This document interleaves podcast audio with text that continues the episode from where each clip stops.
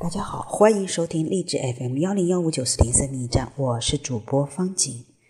3月24号，我们今天继续播 Gary Chapman 博士所做的《爱的五种语言》的夫妻心灵之约夫妻灵修365。3月24号，爱是一种行动，爱是恒久忍耐，又有恩慈，爱是不嫉妒，爱是不自夸，不张狂，不做害羞的事儿。不求自己的益处，不轻易发怒，不计算人的恶，不喜欢不义，只喜欢真理。凡事包容，凡事相信，凡事盼望，凡事忍耐。哥林多前书，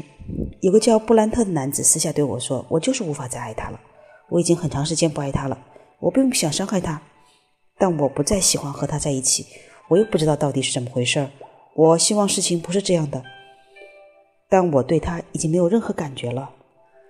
布兰特的想法和感受与成千上万人经年累月的想法和感受一样，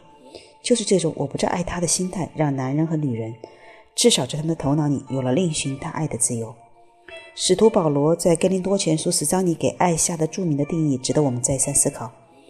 这段经文在许多婚礼上都被诵读过，其重点全是关于态度和行动，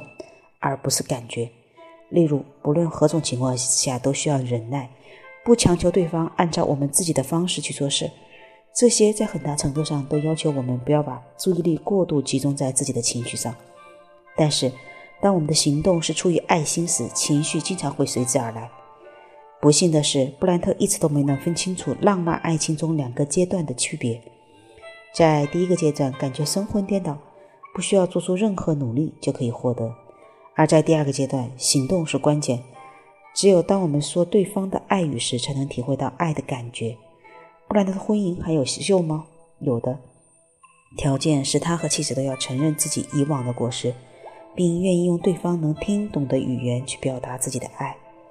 在第二个阶段，爱的行动先于爱的感觉。好的，今天我们的